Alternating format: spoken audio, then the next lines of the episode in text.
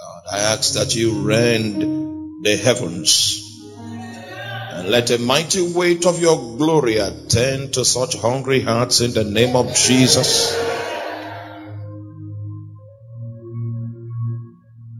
We thank you, Father. We give you praise in Jesus' mighty name. Amen. You may be seated. God bless you indeed. Now, this is how the meeting is going to go tonight. We'll just uh, find bearing. In fact, we have found bearing. I found bearing while we were in the praise and worship. You know, you, you can pray for so long and not find bearing. And then you come into the meeting and then the a little window of mercy opens up. So I found that window when I stepped into this place. Uh, we'll be navigating. Amen. So we'll be navigating that window uh, for as long as it will take for the Holy Spirit to visibly unveil, unpack His presence, you know. And when His presence is unpacked, uh, then we'll allow Him to do what He does best. So it just, uh, well, trying to let out a bait for the Holy Ghost right now. And Then we'll trap Him down here to minister to everyone in a way that only Him can. All right, since this is the first uh, edition of the Festival of Signs and Wonders in Lagos, I want to attempt to bring perspective as to what it is about. So turn your Bible with me to the book of uh, Hebrews, chapter number 12. Hebrews, chapter number 12. Standing out here today, it's, it's obvious that it's been long since I came to Lagos because I'm seeing some people I've not uh, seen quite a while. Hallelujah. Hebrews chapter 11, beginning from verse number 1. Now faith is the substance of things hoped for, the evidence of things not seen. For by it the elders obtained a good report. Through faith we understand that the worlds were framed by the word of God, so that things which are seen were not made of things which do appear. Maybe I will just spend a moment to explain that to us. It's a very popular scripture, it's a common scripture normally exploited once and again when we raise the issue of faith. Uh, but there is a depth in that place that I would like to bring out. Is a faith is the substance. It did not say faith is a substance, but faith is the substance. Uh, it is the substance that brings certainty to hope.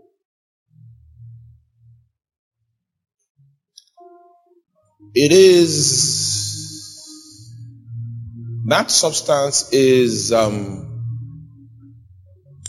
it's a spiritual instrument, a barometer uh, that furnishes the evidence of things that your physical senses cannot interact with. Uh, this substance is the reason for which several things that we cannot verify with our physical senses. It's this substance is an evidence uh, that um, reveals the existence of things beyond the scope of our senses. Are you with me? Uh, indicative of the fact that there is a possibility of us interacting and dealing with things that are not in the seen realm as long as we understand the dynamics of this substance. This substance is furnished in order to register the certainty of things beyond the scope of the natural. And if we understand this substance, we can actually deal with the invincible realm adequately, even though our physical senses do not have the capacity to verify uh, the things that are captured in that domain. This substance is furnished on our heart by the Holy Spirit as a means of providing witness, perspective. This substance is the only basis and the only evidence whatsoever that assures us of what our senses cannot capture. I would like to deal further in uh, trying to make us understand the experiential context of this substance because this substance uh, can come to us in various experiential modes. Are you still with me? He said, faith is the substance of things hoped for. It is the evidence of things not seen. For instance, if I am praying for something, maybe praying for my healing, and this substance is furnished concerning my healing, even though there's no physical manifestation of my healing, as long as my spirit can capture that substance, I know that my healing has become a reality in the spirit realm. That assurance is part of what the substance administers so that I can operate beyond the scope of my senses. And that's why I say if you know this substance and you know its experience, it is possible for you to go beyond your senses in your interactions and in your transactions. Uh, if we study further, you will realize that the heroes of faith that we read about were men that captured things in form of that substance and they ran with it all through their lives.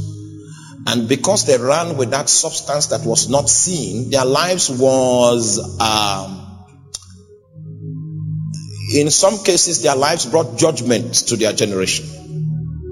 In other cases, their life pointed to what God was doing at the time. In other cases, their life brought reference, brought witness to that which the Holy Spirit was emphasizing.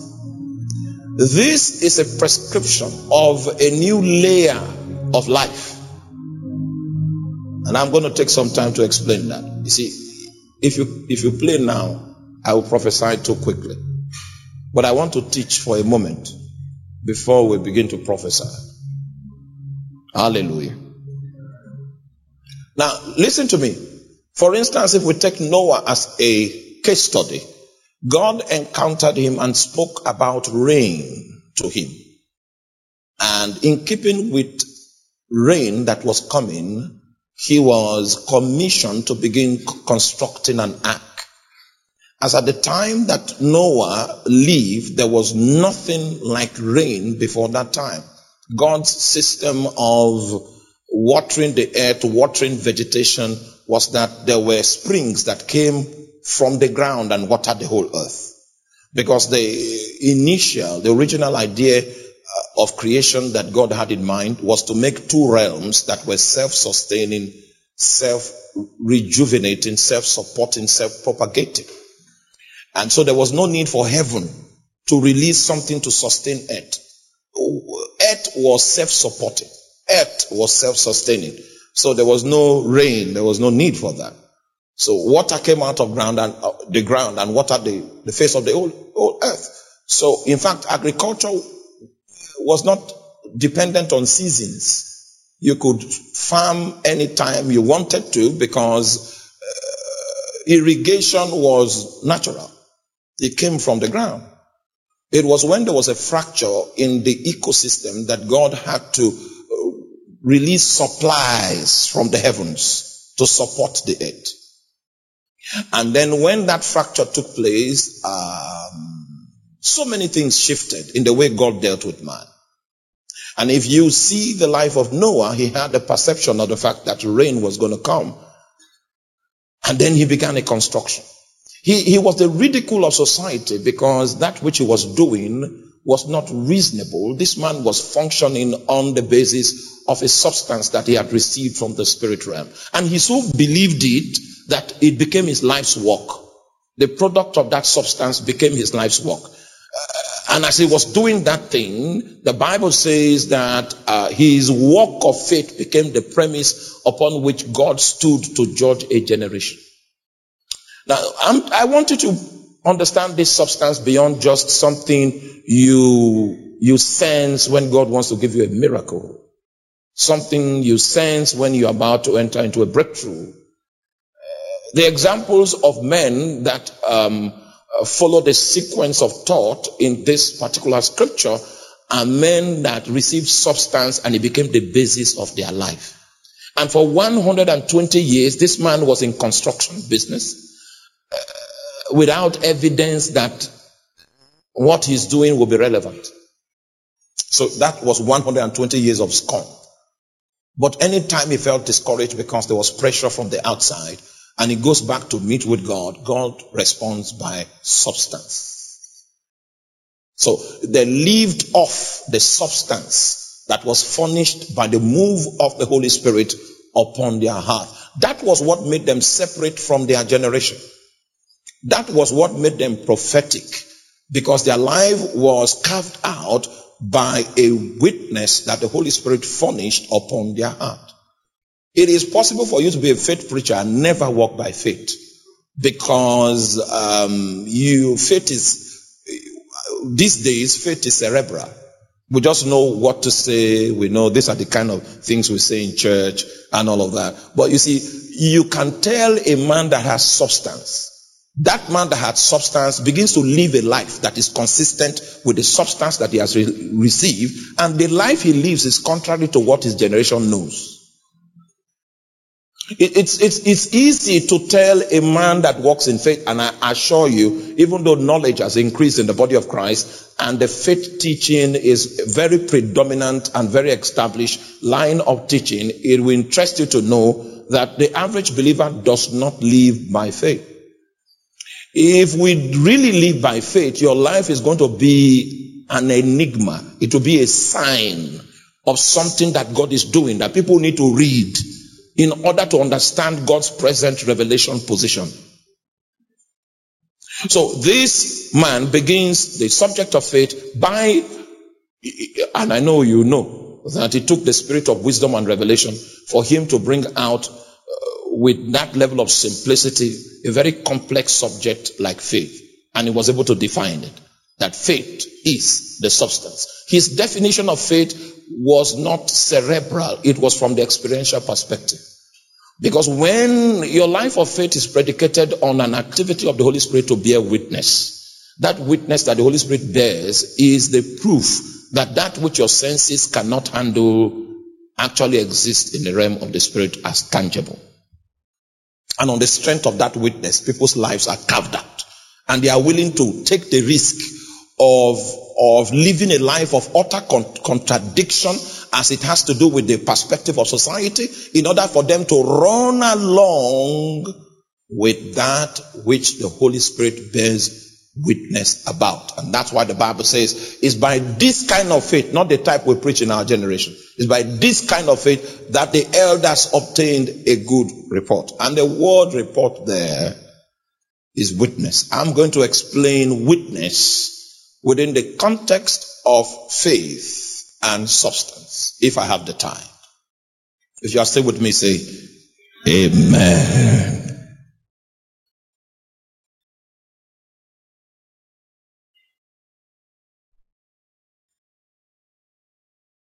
In these days where people like uniformity, all right? You know, this is what is reigning. Breakthrough is what is reigning. Prosperity is what is reigning. So every preacher is within that bracket.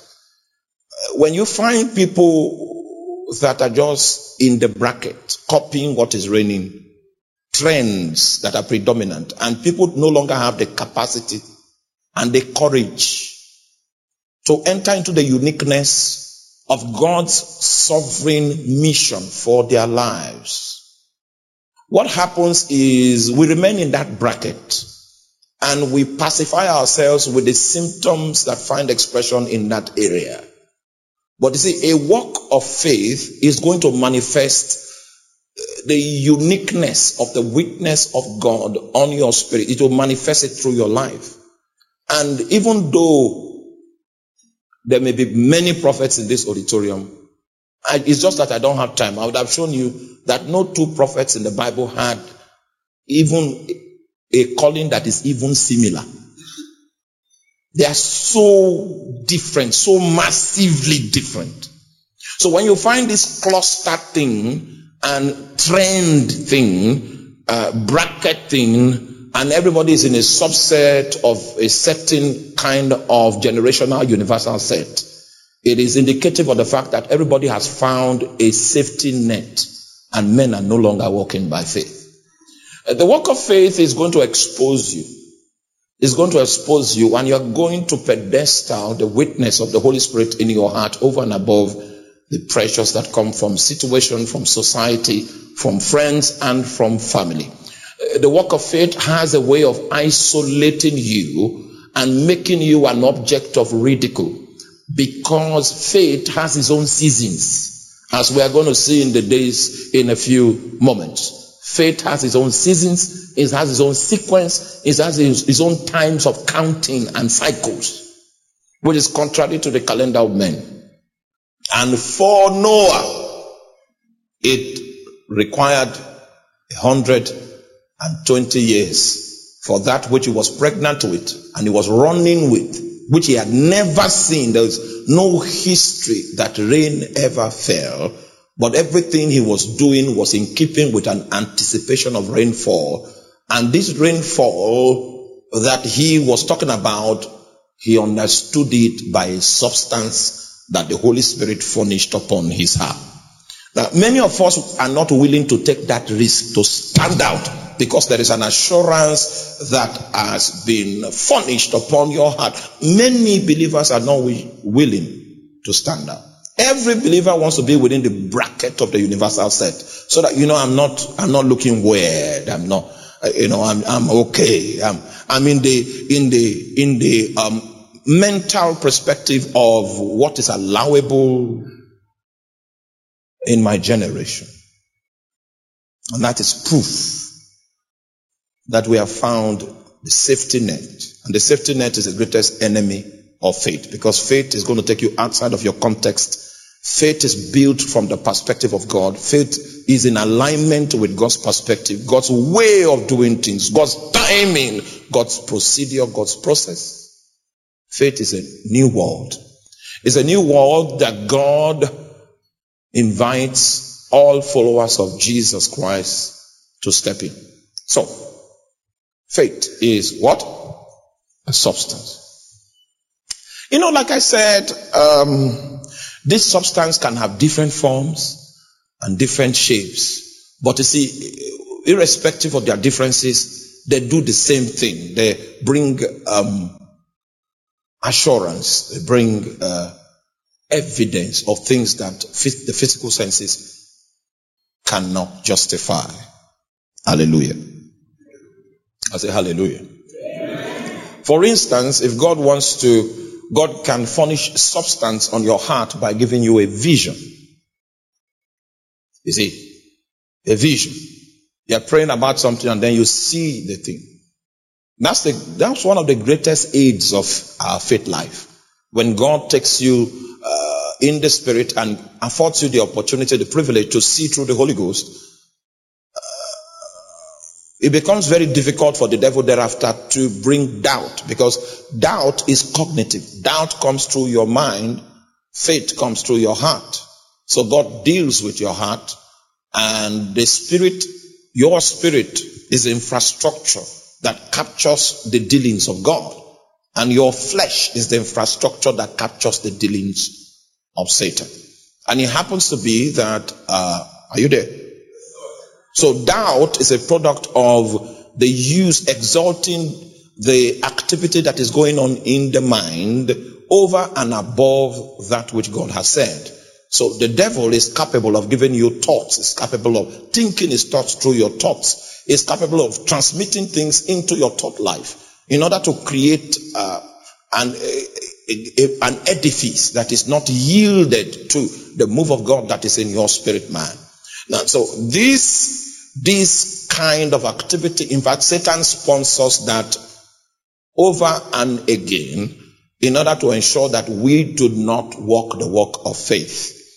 But you see, signs and wonders are evidences that find expression when men walk by faith. It means that they have found a way to exalt the activity of the Spirit of God on their lives, in their heart, over and above legitimate concerns that are captured within the circumstances and captured within the situation. So a man of faith is going to allow his heart be the lead organ over and above his mind. His mind will have to line up behind his heart and the activity that is going on in his heart will form the basis of his driving force and his direction. Faith uh, gives you entrance into a new world, a world that God determines the timing, determines the process, determines the strategy, and determines the manifestation. And I know that in Bible studies, we have been taught again and again on the subject of prayer. But no matter how educated you are on the subject of prayer, the best you can do to, is to pray. Nobody knows how prayer is answered. Uh, most times, uh, uh, you know, most times the way you were expecting the answer to come it didn't quite come like that. God is trying to make you understand that He is not a man. Yes, so uh, your expectation was based on your humanity. Your expectation was based on your perception. And I want you to understand that your perception is so limited, so, so limited. You don't have the capacity to even see the big picture. And it is because of the knowledge that God has that you do not have that makes God do his own things in a certain way. If you say you want to walk by faith, you are going to take a risk because you are entering into God's space. You are seen by God's eyes. You are going to be subject to God's concept of timing. You are, are only going to operate by God's strategy. And just in case you change your mind in the process, you have bought the process and God is still God and you are still in trouble. so, uh, hallelujah, hallelujah. Now, before we put on our seatbelts, I'm still trying to, uh, you, some of you are still in Surulere. I'm trying to gather you people. I'm trying to gather everybody until I am sure we are here before we can make progress. Please help me tell your neighbor, are you willing to take a risk?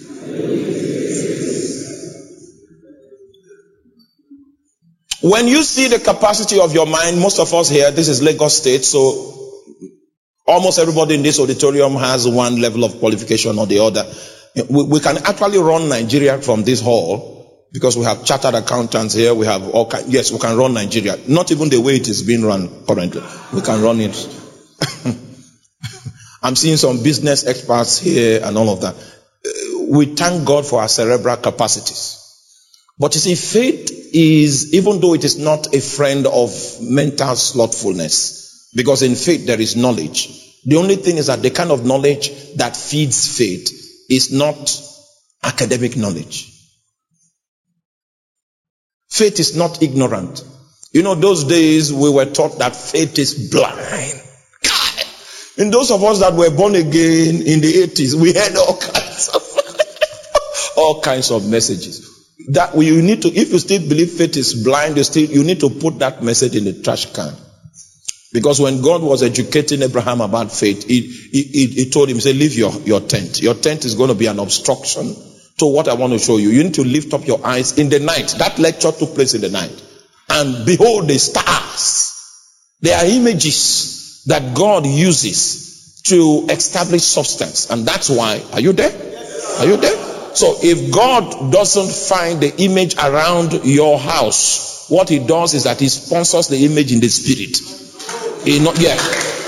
in order for him to achieve the administration of substance so that there is an image that the kingdom of darkness and Satan and demons cannot wipe out of your mind. It's just there. But you will need to make a choice whether that image is your reality or it is just one of those things. So imagine that Noah was faced with that situation for 120 years and he never changed his mind. For him, faith was not what he preached, it was a lifestyle that stumbled upon him the moment substance was furnished. You see, you can preach this academic faith message. It's so academic. That's what makes it unreal. And I say, okay. So when you have faith, you say, you talk like this. We, we spoke like that and demons manage our affairs for years. faith is not a way of talking. ah, it's not a way of talking. You know, uh, may the Lord help us in the name of Jesus. If you have faith, there is a way you will talk. But if you if you are talking like that and there is no substance, it is still not faith. The thing about church is that we can't tell if you have substance. All of us are talking. But over time, you now discover that this man has no navigating system. You see, the faith of our fathers. Hallelujah. I'm also checking your acceptance of my message. If it's because as I'm striking, if, I notice you are not flowing, I will just cut it. I'll say, okay, no problem. you see, the faith of our fathers was revealed in a lifestyle. There was a lifestyle that came out of that faith experience. As I walked along those lines, the idea that God had in mind began to form, began to form. That's how it is. But for everyone, it is first of all a substance. Something so quiet. Something that can even be despised. But it is from that substance. And anytime you, you face contradictions and you go back to God and ask Him, ah, are you sure about this? God will never change his mind. And he is not angry with you because you came back to check. No, he's not. He's not angry with you. But you see, you need to live life from the reality of substance. That is what I'm saying. You will live your life from there.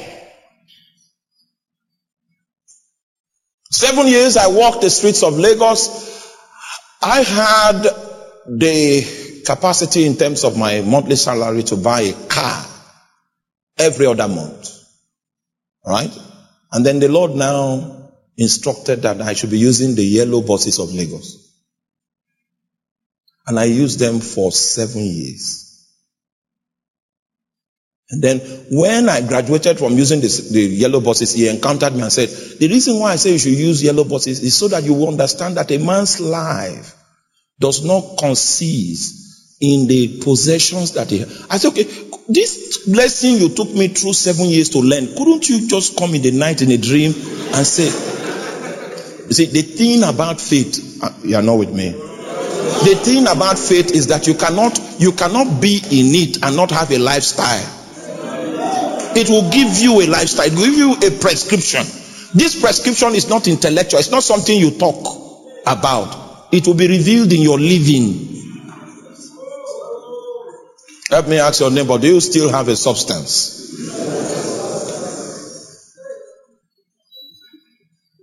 Should I punch you? Do you realize that Noah held that substance in his heart for 120 years. 120 years. Is there somebody in this room you've been trusting God for a miracle and you seem to know God's voice about the matter? God had visited you and whispered, yes, I'm going to do this. And it's just 10 years down the line and you don't seem to have the capacity to carry on. We need to find out what is wrong with your faith because this man Noah had no Bible, he had no pastor, and the guy was able to carry that substance for 120 years. So what is wrong with me? The thing is that you are fighting the lifestyle that God wants you to live. Yes, there is. If you truly have substance, it will be translated in a lifestyle that the pressure from outside, the ridicule from outside, will not be strong enough to kill. He said, faith is the substance. Please help me tell your neighbor, faith is the substance. 120 years. Imagine somebody trusting God for a child. You may not have studied the lines very, very well. It took uh, um, Isaac, it took him 25 years? 20 years? 20 years for him to, for his wife to conceive. When you read those stories, you just say, my God, everything was working. No, there were 20 years of silence. Where the only thing he had for those 20 years as God's intention concerning that area was just a substance. And the Lord did not give him any other authority other than that substance to do anything.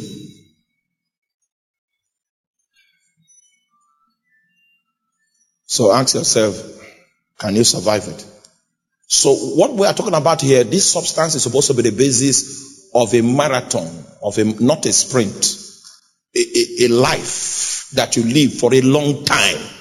That substance shapes that life. It shapes your perception of things. It, gives you courage beyond the critic to live that life. And that life is a life God wants you to live that will provide sufficient witness to justify him stepping into the terrain to bring about a change. If he doesn't find that life in your, that life that he wants for his intervention.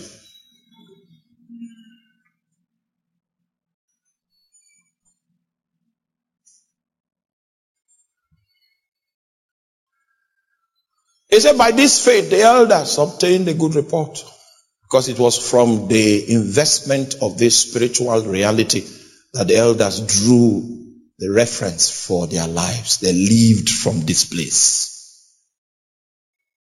And when you leave from that place, your life is not going to be like the life of the ordinary person that lives in that generation. Just like there was a huge gap between Noah's life and the life of the average person that lived in the day of Noah. And they saw Noah as the most schizophrenic human being that was in that time. If you really live by faith and you go through the motions of faith, you will be seen as a strange man, as a Jew.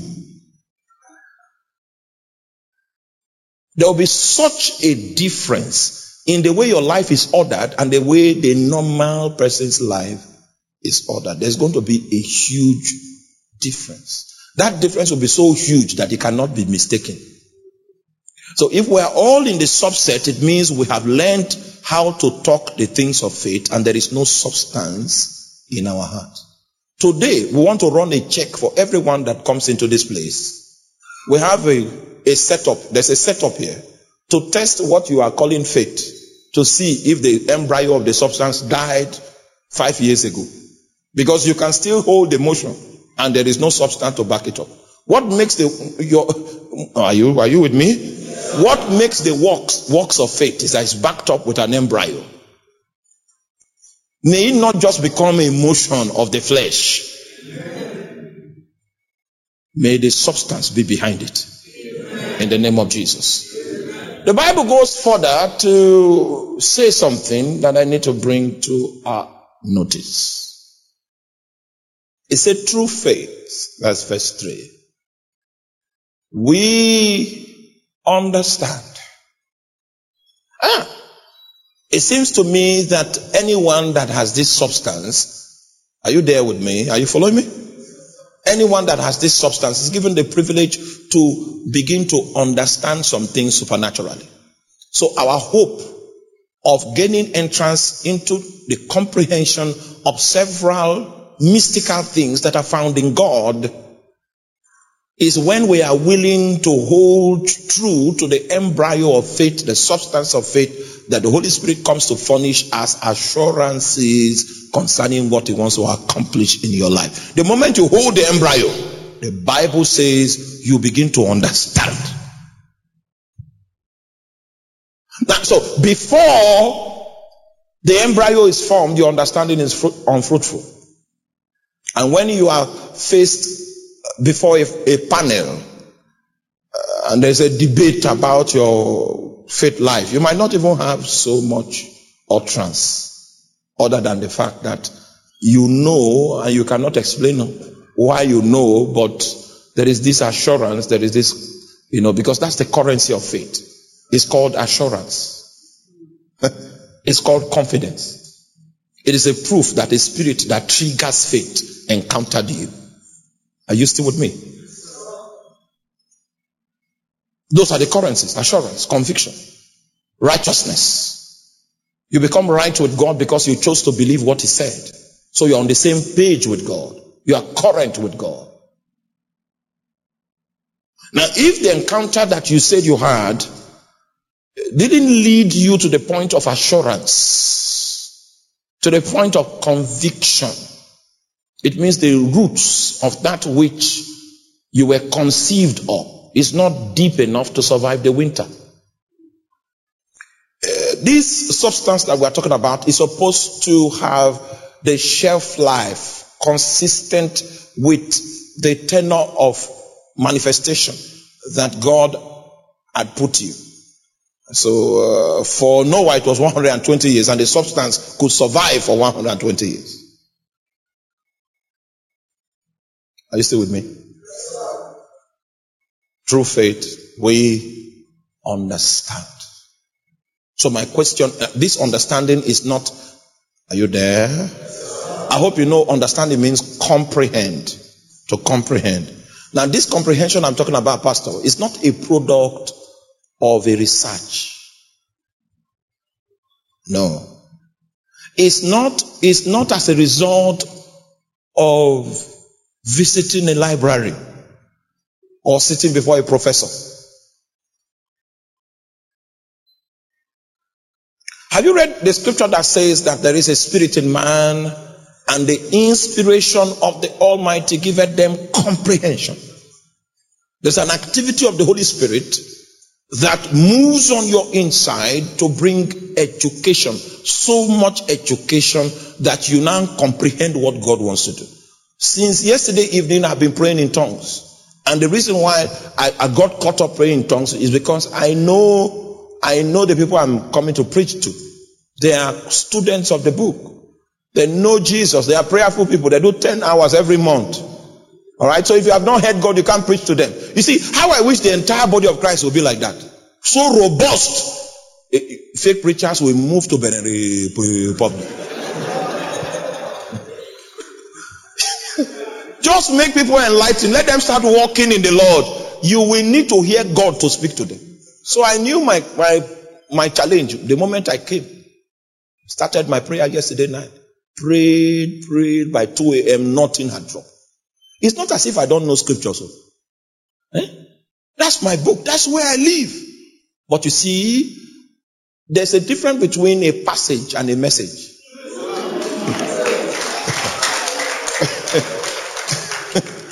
You need to secure a message from God and then you can therefore situate it in the passage. In fact, the deeper, the more dexterity you have in the scriptures will determine the passages of preference that you might decide to choose. So we will know your level of dexterity by the passages you are handling. But the point is, the life behind the passage is the message that you secured from God.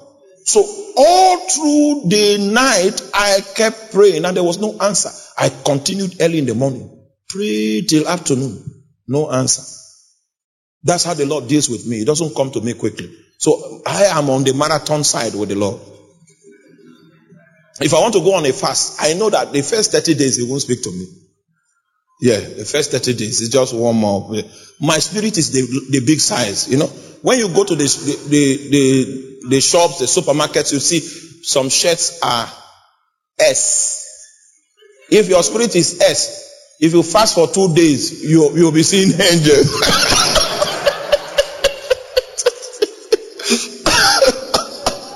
two days fast, you're already high. And you need to know your spirit because if you, if you, your spirit is on S level, uh, which that is the design of some people's spirit. You shouldn't be doing more than seven days of fasting at once. You need to know your size. My my spirit is, is 911 engine. You know those type that drink diesel. so when I begin to seek God, I know He won't come early. I know that experientially. He won't come early. So I start in the night. I pray throughout the night.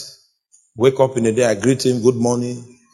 I continue praying in tongues, and you'll not believe that as at four o'clock this evening, he had not spoken.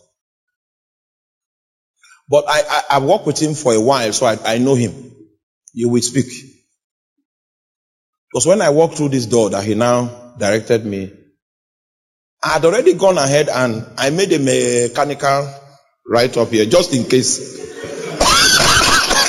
There's a mechanical matter here. because sometimes, sometimes he he's saying, I trust what you will say. So, but I want to be sure that it is one of those times. So I have my mechanical plan somewhere. And when the time comes and he doesn't speak, he, I, I take it to mean that he's saying, I trust what you will do. I trust what you will do. But until that time comes when I hold the microphone and there is no feedback, that's when I will now conclude that that is the way. Do you understand that? When I sat here, the, the download now came. So the message now came. So there were now many various passages. So I, I chose the simplest one. This one. Through faith, we understand. That's what separates the boys from the men. The understanding that comes because you are a carrier of substance. The moment you carry substance, God approves you for spiritual understanding. Inspiration begins to well up in your spirit to bring you comprehension. And it will interest you to know that this dimension of comprehension is the only gate to wisdom. Wisdom is acting in the light of that comprehension that came through the inspiration of the Holy Ghost. There is something you understood when the Holy Ghost moved upon your heart. Walking in the light of that understanding is what wisdom is. You know, knowledge is informative. Understanding is comprehension. And wisdom is the application of that comprehension. So the gateway into real wisdom comes when you have experienced comprehension. And the Bible says that through faith, there is a route to comprehension that is not a product of research, that is a product of faith. So you qualify for this kind of comprehension the moment this substance is formed in your spirit. Are you there? So when you begin to walk in the light of this comprehension, what it produces is the good report that the Bible spoke about. That good report is, uh, is the signs and wonders that we're talking about. Because no man, there is no man that operates by this substance and, and operates in the light of the comprehension that comes based on the furnishing of faith that doesn't see signs and wonders. So what we are trying to achieve tonight is to walk in the light of the comprehension that the Holy Spirit will bring and when we do that, it will produce powerful signs and powerful wonders. Through faith, we understand that the worlds were framed by the word of God, so that the things that are seen were not made of things which do appear. Come with me quickly. Let us do John. We will do John. We will do John. I will take a verse.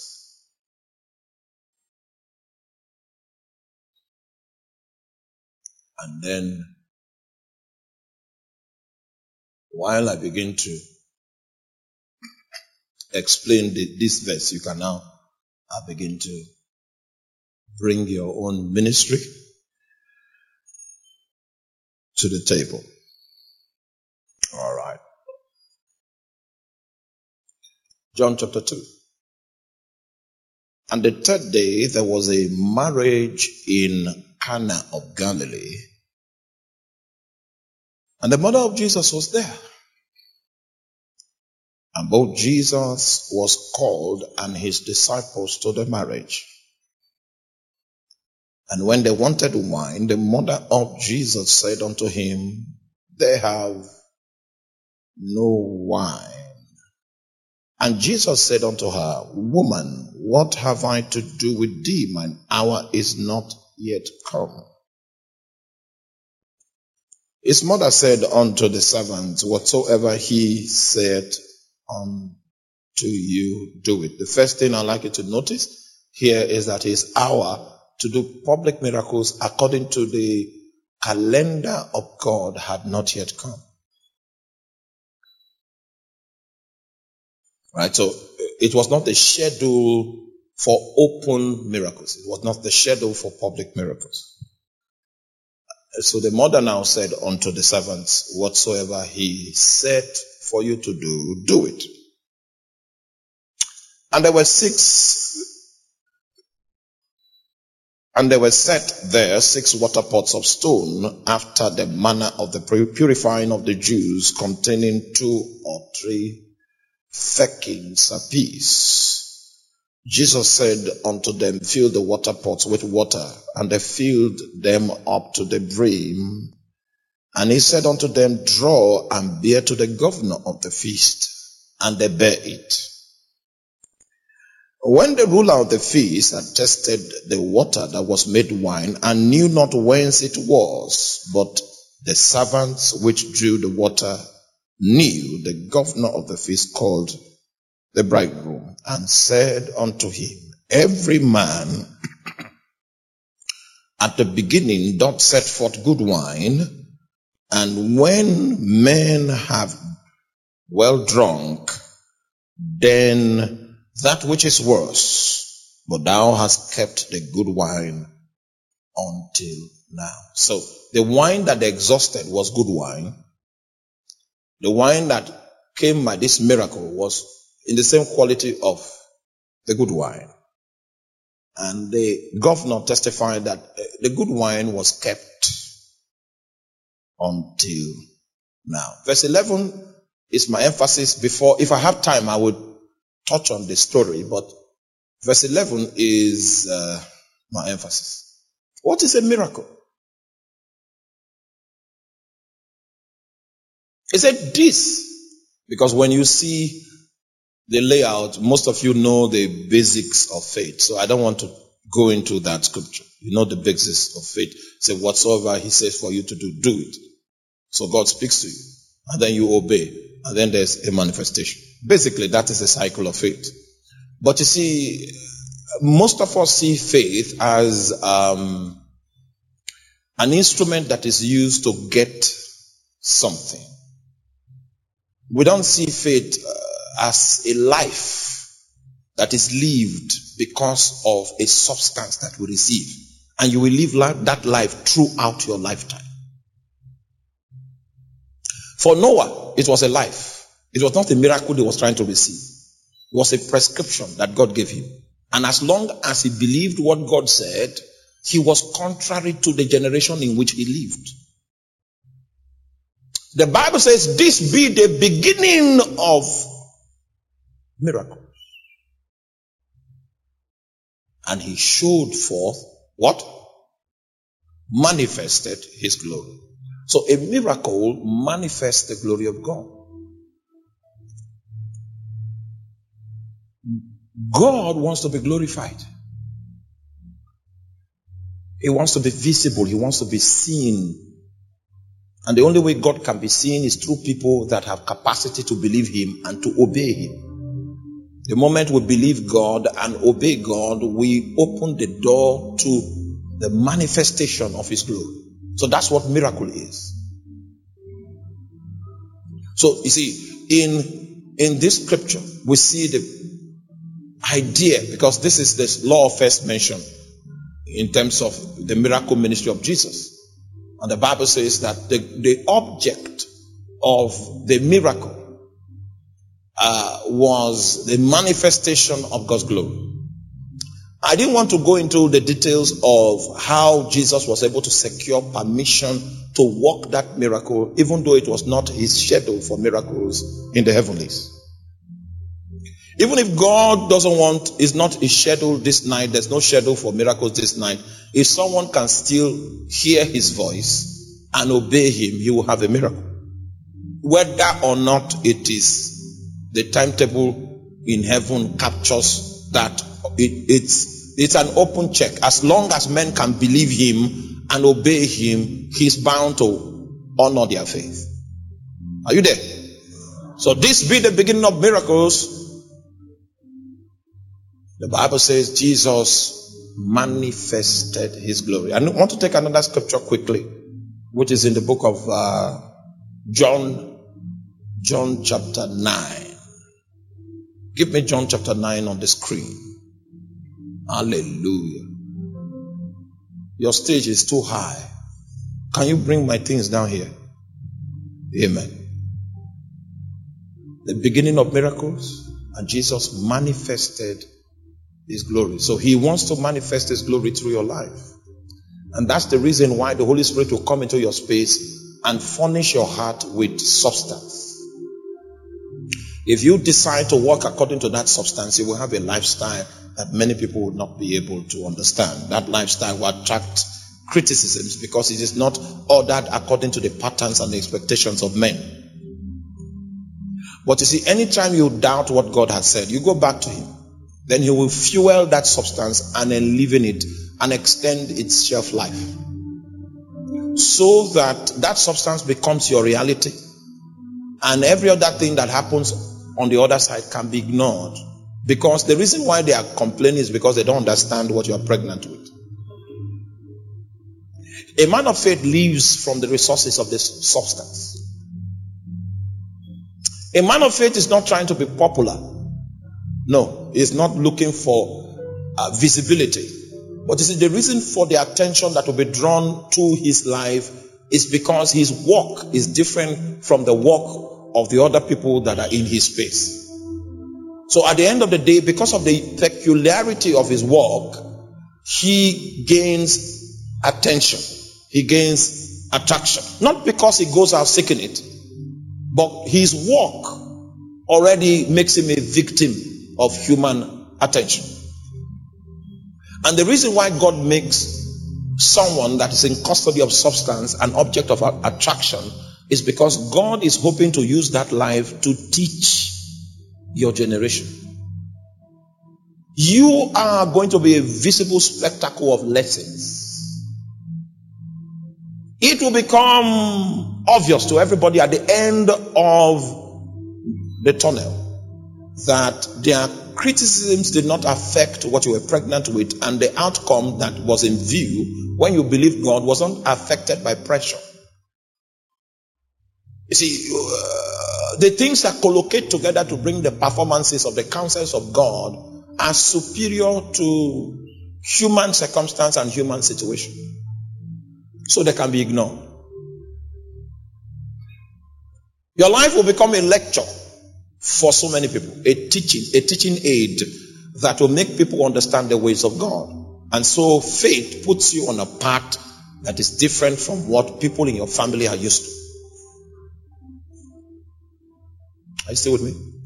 If you are allergic to critics, if you are allergic to being backbited, you want to hide your, your activities in your space, you know, you can't succeed with that if you're going to walk by faith. So you must create allowance for backbiting, create allowance for critics.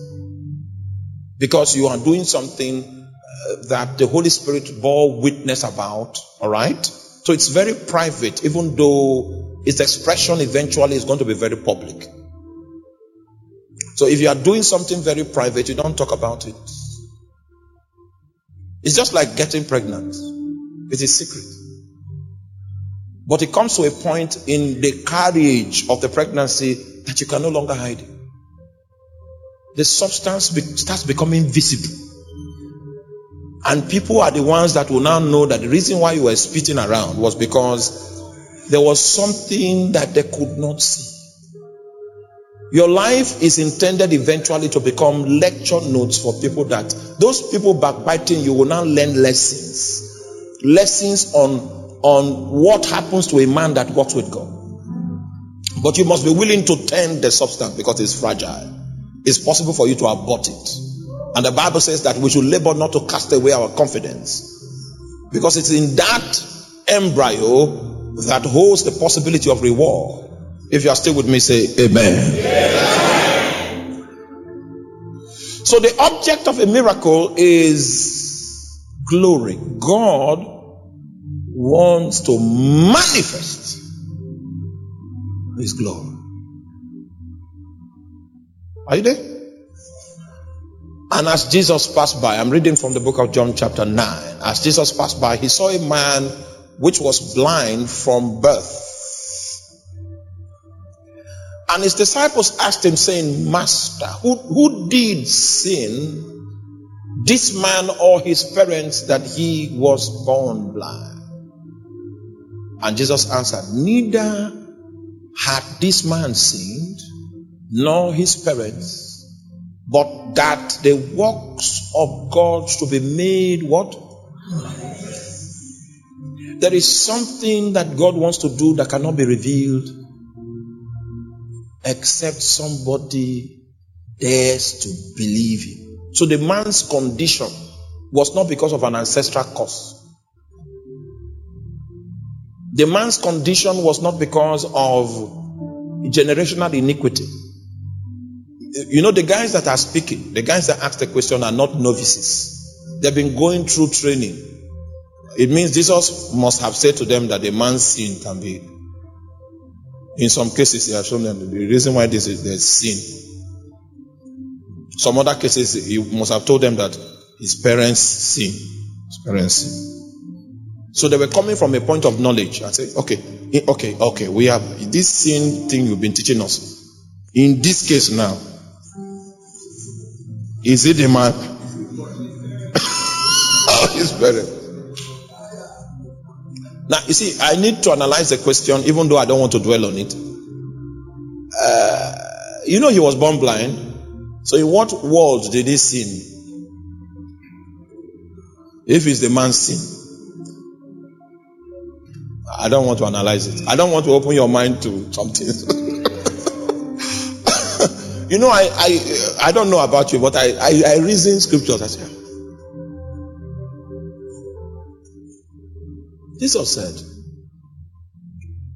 we know that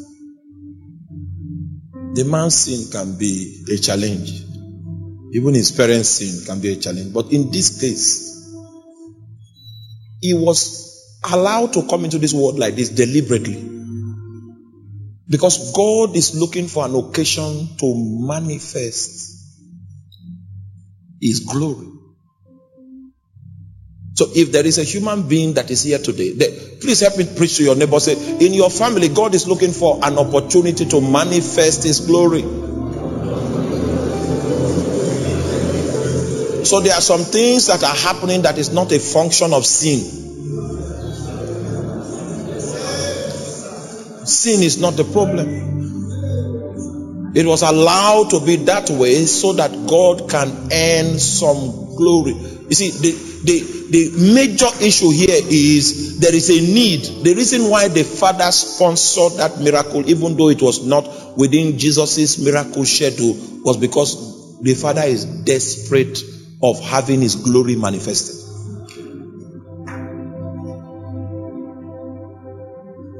So, as long as there are men, as long as there are women that can still walk according to the substance that is furnished on their heart. God can have an excuse through their lives, their alignments to manifest His glory. To manifest His glory. To manifest His glory. Once upon a time, I think it's like um, how many years now?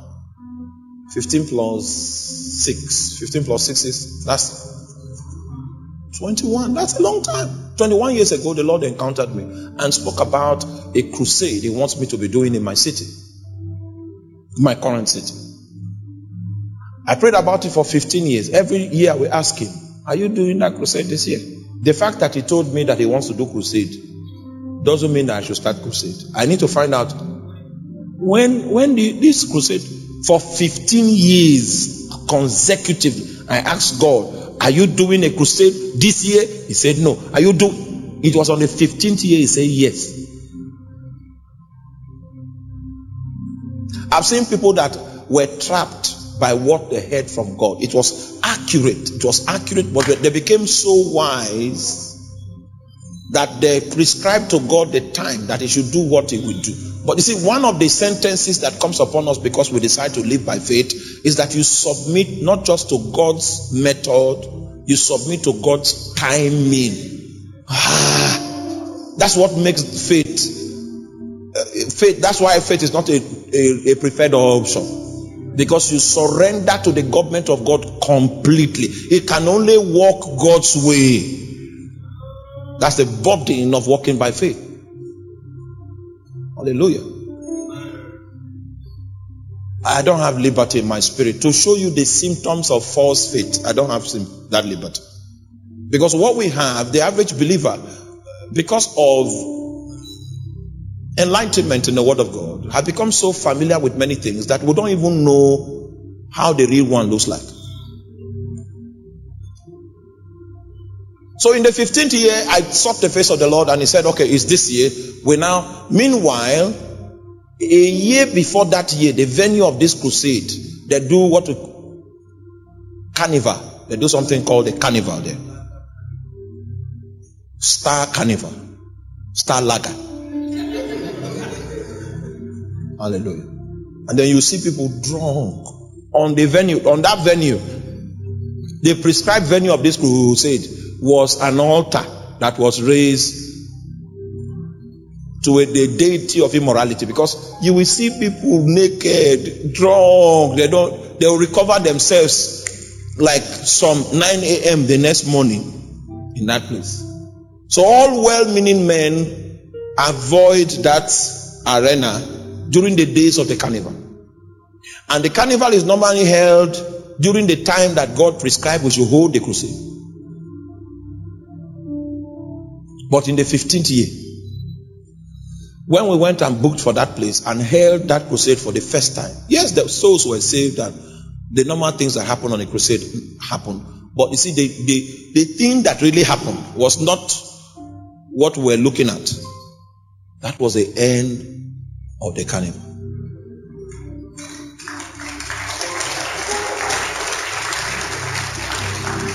The place became unsuitable for carnival use thereafter.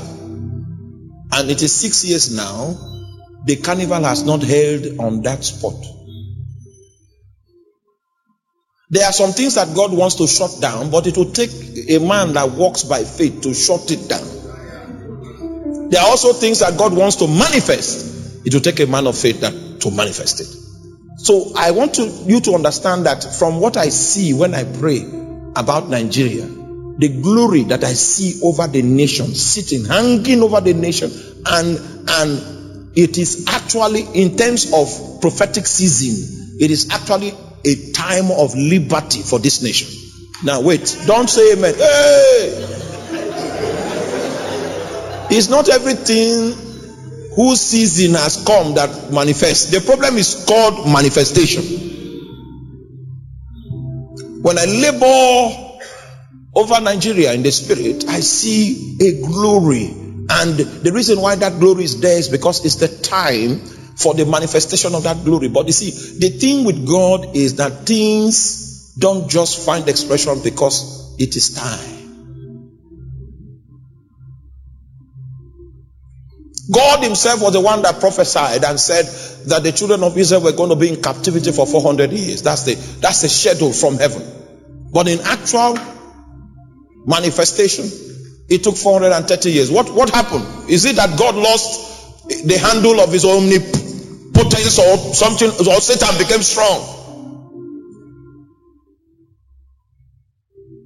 The fact that the time for something to manifest comes doesn't really mean it will manifest. Someone will need to align with God, will become pregnant with a substance and, and believe that substance beyond his circumstances in order for God to find a justification to release his hand. He said, These are the beginning of miracles which Jesus did, and he did what? He manifested his glory.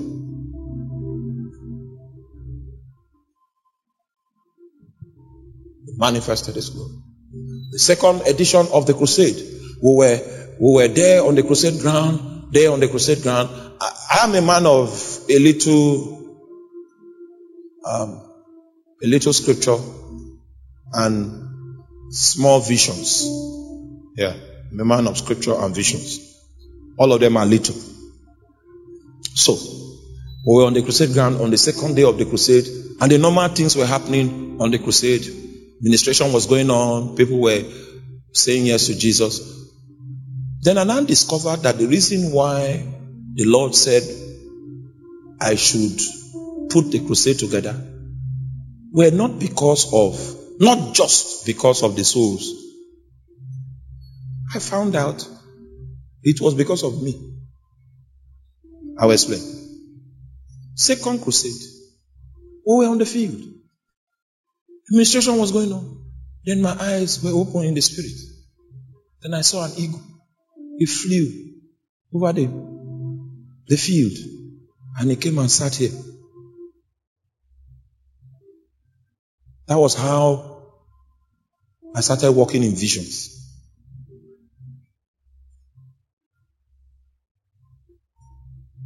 That's how I started walking in visions. I would preach and my eyes get open.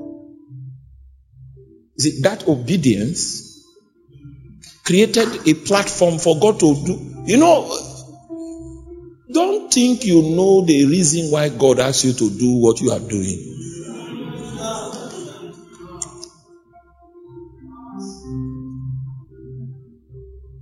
Then I went to just to preach, and then Jankfat saw me. He said he just he, he felt he couldn't stop praying for me for like how many days? For like 30 days. And uh, he saw the eagle that was on my left hand. I just kept quiet. that that eagle is the reason for prophetic depth. I knew God spoke to him. Yes. So you know that other minister that came for our meeting. I went to preach for him in Delta State. And the moment he gave me the, he wanted to give me the mic, he said, ah, he came with his eagle. And the level of clarity in terms of prophetic insight in that meeting was strange. But you know that eagle came on the platform of an obedience. We thought we understood what God had in mind. You see, but you see, there are, there are platforms that give God the justification to manifest His glory.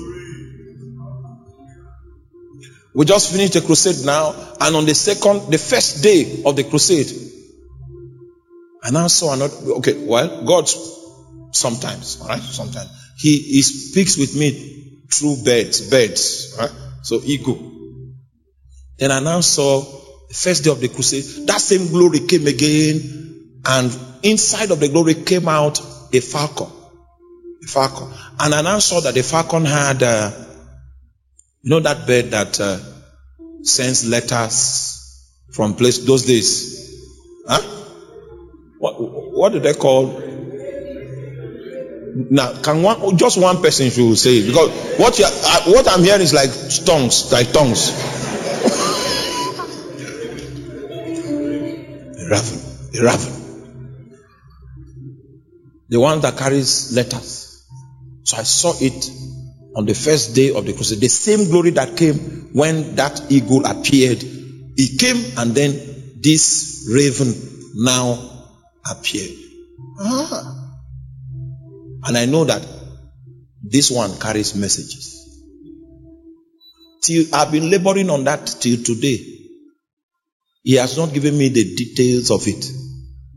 But I've come to the conclusion of the fact that the reason why he asked me, part of the reason why he asked me to start the crusade was not really for the things I think. Is because there it will be the womb of that crusade that will be a suitable moment for him to manifest some his glory in my life.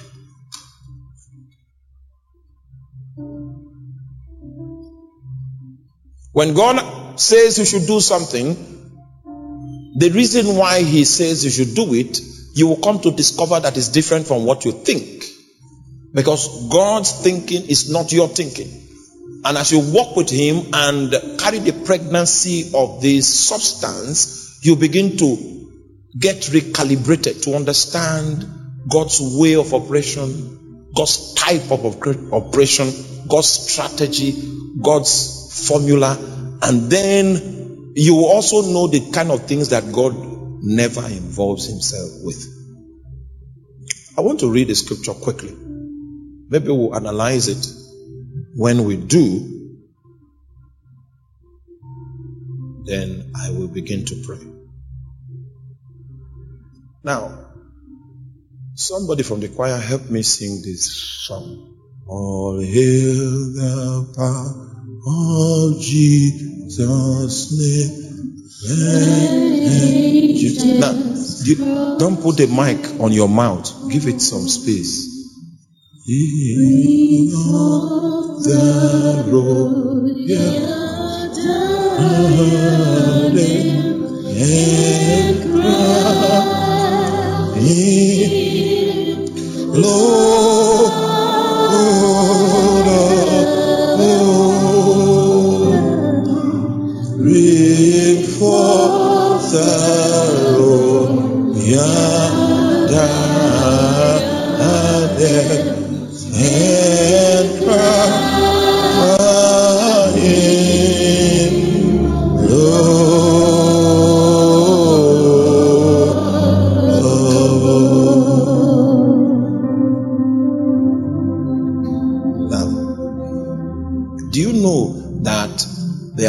anointings on your life that are your ordination? It's not an inheritance, right? It is your ordination. It was factored into your calling that in the seasons of God, the, the, accurate seasons of God, you will enter into them. It is your ordination. You didn't receive it as inheritance. There are also some anointings that are inheritance. You know, you collided with someone and the person's heart was moved to bless you.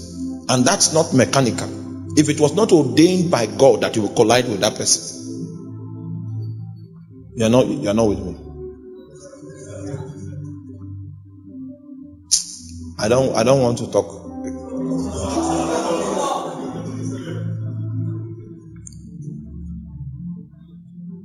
Then the person is moved, and the person is moved to release some utterances, release some utterances. Now, then you receive an inheritance. Alright? And then the dimension that God has modeled through the person's life begins to find expression in your life. So there are two streams here. Uh, you can actually become a creature that is embellished with a type of grace that is not in your lineage because of a sovereign move of God on the spirit of someone that has walked in that grace. Okay? Now, what I'm trying to explain to us here, those things I see like birds, that's my ordination. It's not inheritance. But even though it is my destiny, those layers of grace are coming because of an obedience. The fact that it's your destiny doesn't mean it will be fulfilled. No. No. For every layer of grace you step into, there is there is there is a requirement of obedience that is attached to it. And everything that God will ask you to do, you cannot do it yourself. You will need to latch, you need to depend on Him, and that's how faith cannot be taken out of that picture. The reason why I made that statement is because there are some people that are long overdue to step into another level of their ordination. Uh, they've been kept from it for long, for long. That God will be releasing into those realms. Magnify your name. Thank you, Lord. In the name of Jesus.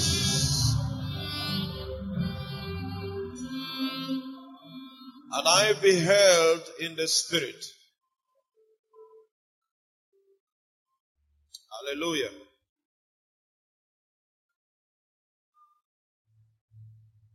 Hallelujah.